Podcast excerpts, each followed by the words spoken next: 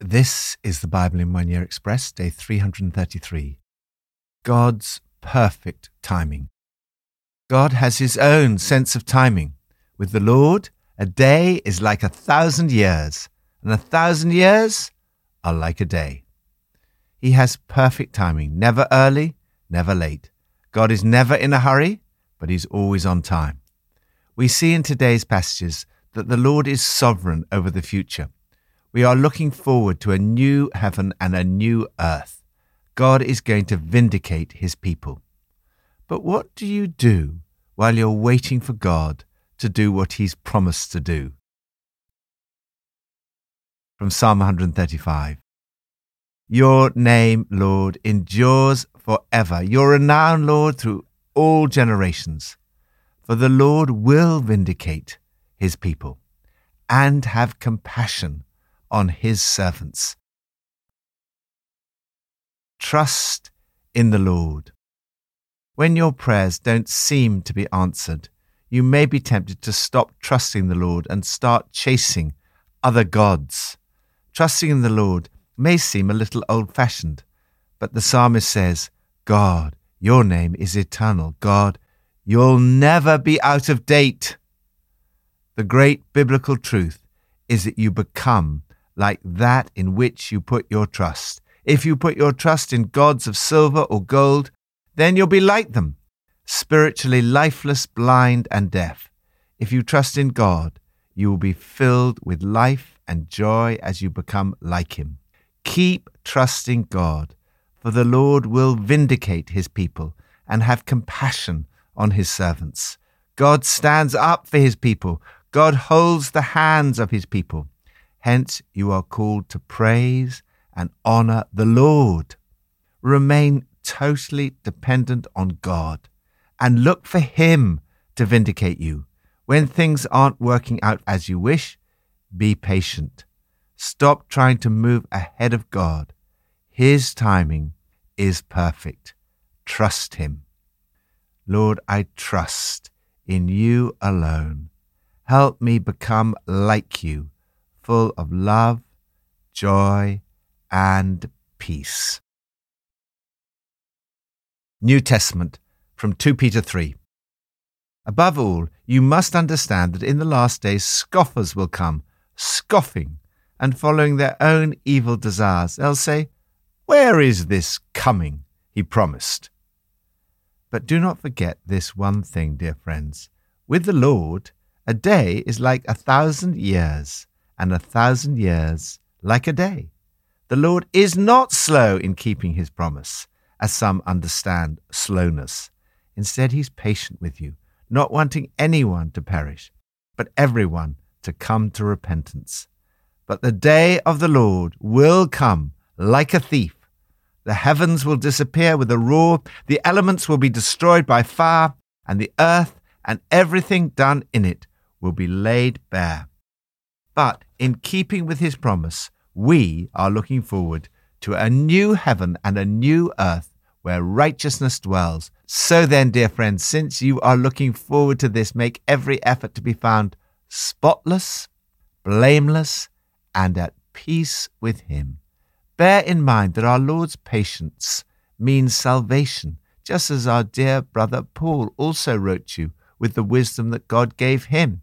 His letters contain some things that are hard to understand, which ignorant and unstable people distort, as they do the other scriptures, to their own destruction. Therefore, dear friends, since you have been forewarned, be on your guard, so that you may not be carried away by the error of the lawless and fall from your secure position, but grow in the grace and knowledge of our Lord and Saviour, Jesus Christ. To him be glory both now and forever. Amen.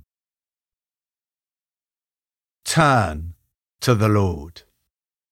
When you look at all the evil in the world, all the wars, environmental damage, violence, institutional torture, injustice, horrific crimes, and the amount of suffering, you might wonder why Jesus does not come back now and sort it all out.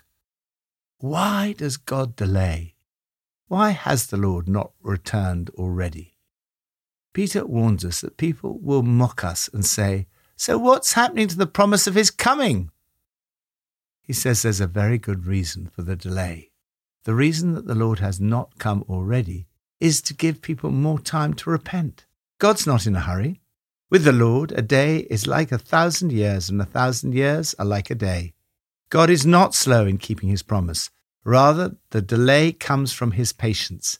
He is patient with you, not wanting anyone to perish, but everyone to come to repentance. God isn't late with his promise, as some measure lateness. He's restraining himself on account of you, holding back the end because he doesn't want anyone lost. He's giving everyone space and time to change.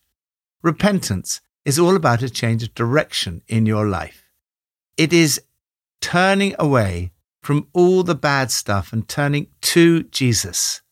By giving people time to repent, God is lovingly holding the door open for their salvation. Interpret our Master's patient restraint for what it is salvation. This theme of salvation is one of the great themes of Paul's letters. And so at this point, Peter refers to them. I find it encouraging that he describes them as sometimes hard to understand. If you struggle to understand them, you're in good company. Significantly, Peter then goes on to compare them with the Old Testament, the other scriptures.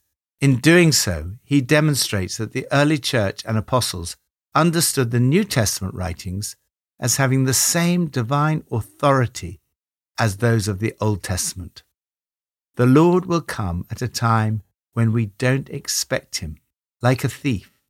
The world, as we know it, will be laid bare. There will be a new heaven and a new earth.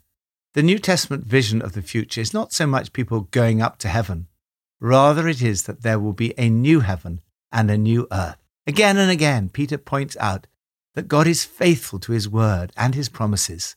The truth is that what God says will definitely happen. The way to prepare for this certain but delayed future is to live a holy life and daily expect the day of God, eager for its arrival, and be found living at your best in purity and peace, and to grow in grace and understanding of our Master and Saviour, Jesus Christ. Grace is undeserved love. You grow in grace as you turn to the Lord, dependent on Him in every situation you face, bringing your needs to Him day by day as you eagerly expect His return. Lord, as I await your coming, help me to live a holy and godly life, to be found spotless, blameless, and at peace with you. Old Testament from Daniel 4 and 5.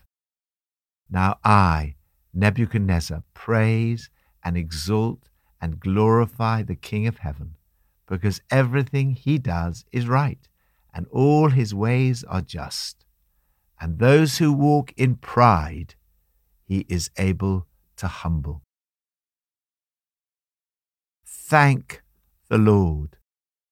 Pride comes before a fall as I have discovered many times in my own life. Everything we have comes from God. We're dependent upon Him for our next breath.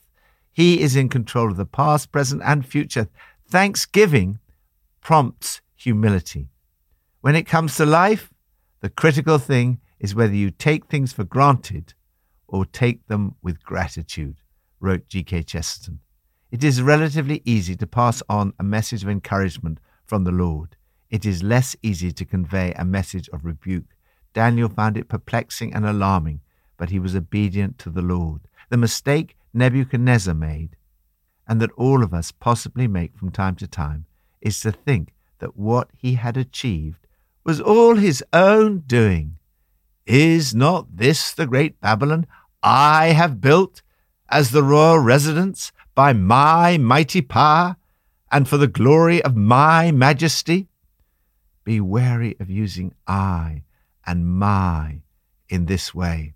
The lesson that God had to teach Nebuchadnezzar sometimes has to teach us is that everything you have is a gift from God. The Most High is sovereign over the kingdoms of earth and gives them to anyone he wishes. Our spiritual gifts, bodies, families, homes, intellect, looks, money, sporting abilities are all gifts from God. Your reaction to any success should not be one of pride, self importance, or self congratulation, but one of praise and thanks to God, honoring Him and exalting Him for what He has given you. Nebuchadnezzar took things for granted and failed to give thanks and glory to the Lord for what the Lord had done for him. Rather, he saw it all as the work of his own hands. When Nebuchadnezzar was restored, he realized that everything he had came from God.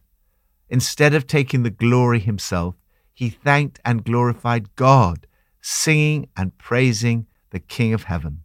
Humility does not mean pretending that you do not have what you have, but rather it means recognizing the source of what you have and giving the praise where it is due. Now I, Nebuchadnezzar, praise and exalt and glorify the King of heaven, because everything he does is right, and all his ways are just. His testimony is summed up with these words He knows how to turn a proud person into a humble man or woman. Daniel says to Nebuchadnezzar, So, King, take my advice. Make a clean break with your sins and start living for others. Quit your wicked life and look after the needs of the down and out. Then you'll continue to have a good life. The next generation did not learn the lessons of the past. King Belshazzar broke the command to worship God alone and praised the gods of gold and silver, of bronze, iron, wood, and stone. As with Nebuchadnezzar, beneath the surface there was a deep rooted fear in Belshazzar's life. He did not have peace with God. Both were warned by God and told what to do. The difference is that Nebuchadnezzar repented, humbled himself, acknowledged and thanked God, whereas Belshazzar did not. Daniel himself was well known for his intellectual brilliance and spiritual wisdom. He was full of the Holy Spirit. There must have been a great temptation to pride, yet Daniel remained humbly dependent on God, giving Him all the glory and honor and thanksgiving. Lord, thank you that you are in charge of this universe, and everything I have comes from you. I want to give you all the praise, honor, and glory. Pippa adds 2 Peter chapter 3 verse 10 says, But the day of the Lord will come like a thief. The heavens will disappear with a roar. The elements will be destroyed by fire, and the earth and everything in it will be laid bare. The day of the Lord does sound rather terrifying, but verse 11 just tells us to get on with living holy and godly lives. And verse 12 says to look forward to and therefore not dread the day of God and to speed its coming.